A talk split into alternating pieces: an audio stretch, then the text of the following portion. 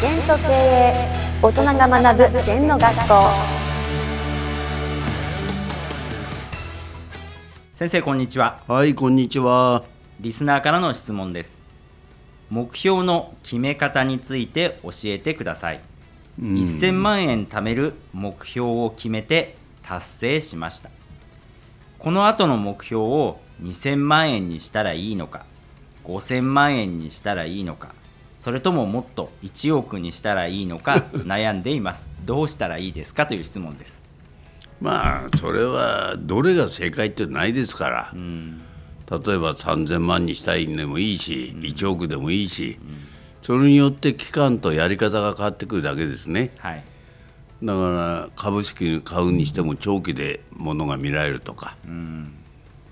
だから今その貯蓄の問題なんかの場合はろ労働資本と資産資本資産によっての収入。うんだからできたら自分の肉体で稼ぐ仕事と、それから金融資産ねおはい。金が稼いでくれる、うん。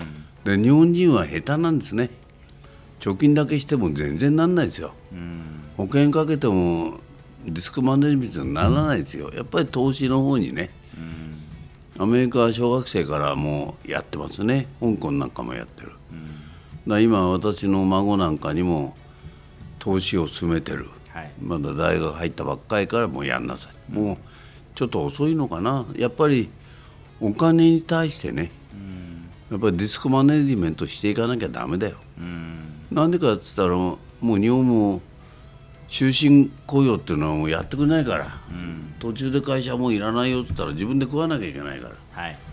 だから自分の力をつけることとそういうことで投資なんかをやりながら自分をガードすることっていうのがうん。大事ですね。はい。うん、お金っていうのは使う目的を決めてからこれぐらい稼ぐって決めた方がいいんですか？それともまあただ単純に1億ならまず1億って決めた方がいいんですか？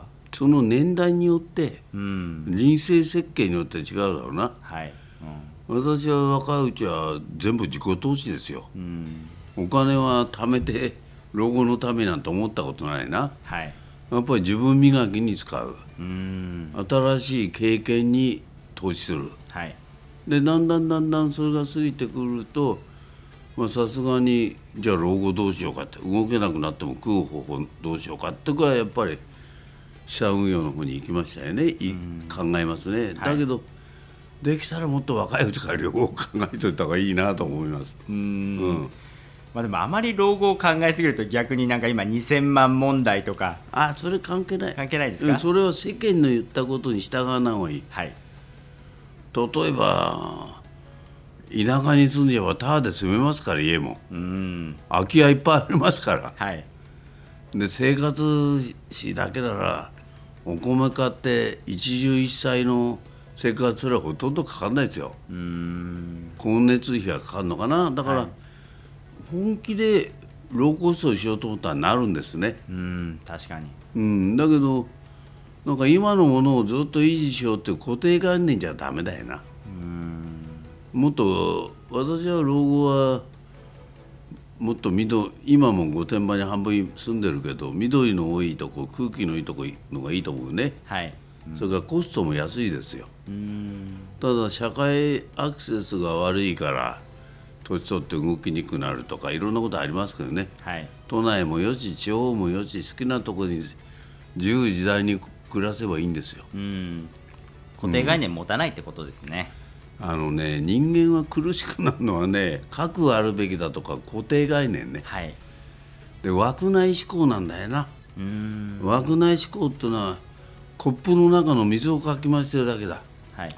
コップから水をテーブルにこぼすといろんな形ができるだろはい。その枠を取るってことがね大事ですね。うん。